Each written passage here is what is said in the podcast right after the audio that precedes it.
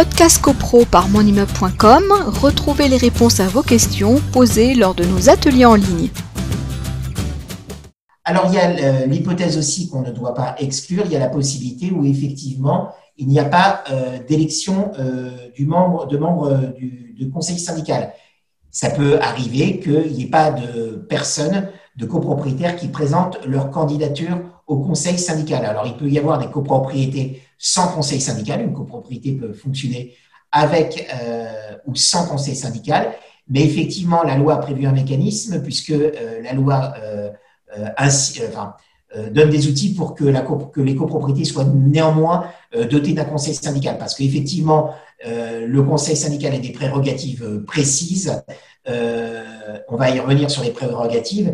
Et parce que le conseil syndical a des prérogatives, notamment pour contrôler la gestion du syndic, qu'il y a des outils pour doter les, copropriétés d'un conseil syndical. On prend l'hypothèse d'une copropriété où aucun conseil syndical n'aurait été désigné le, le, syndic dresse un procès verbal de carence, adresse le dit procès verbal au copropriétaire dans un délai d'un mois, et il y a la possibilité euh, pour des copropriétaires de saisir le juge des référés du tribunal judiciaire du lieu de situation de l'immeuble et de faire élire les membres du conseil syndical. Mais dans ce cas de figure, il faut proposer au tribunal les personnes à désigner en qualité de membre du conseil syndical. Donc, euh, il faut quand même que des personnes aient donné leur aval pour faire partie du conseil syndical. Alors, on peut se poser la question, effectivement, si elles n'ont pas été euh, dans un premier temps en assemblée générale, est-ce qu'elles le seront dans un deuxième temps? N'empêche qu'il y a la possibilité de faire désigner, mais ce n'est pas le, tribunal qui, sur la liste des copropriétaires, va euh, désigner comme bon lui semble tel ou tel membre du conseil syndical. Il faut proposer des noms.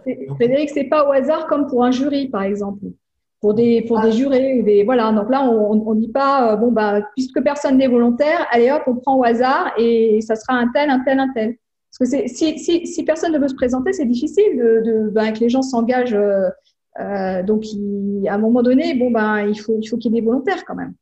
Alors, effectivement, je te confirme qu'une copropriété n'est pas une cour d'assises et qu'une assemblée générale n'est donc pas une, une séance de cour d'assises et euh, donc il n'y a pas de désignation, de révocation euh, des jurés comme on peut le faire encore aux assises. Non, non, on présente les, noms et le, président euh, désigne.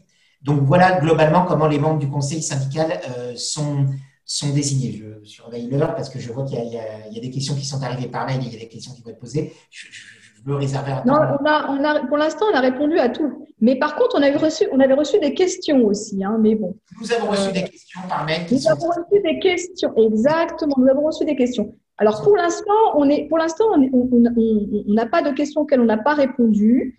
Euh, on est surtout sur du, voilà, le droit du conseil syndical, de son président, les devoirs du conseil syndical et de son président, les responsabilités légales, etc. Donc on n'a pas encore tout déroulé. Donc on est encore là-dessus. Pour l'instant, on est encore là-dessus.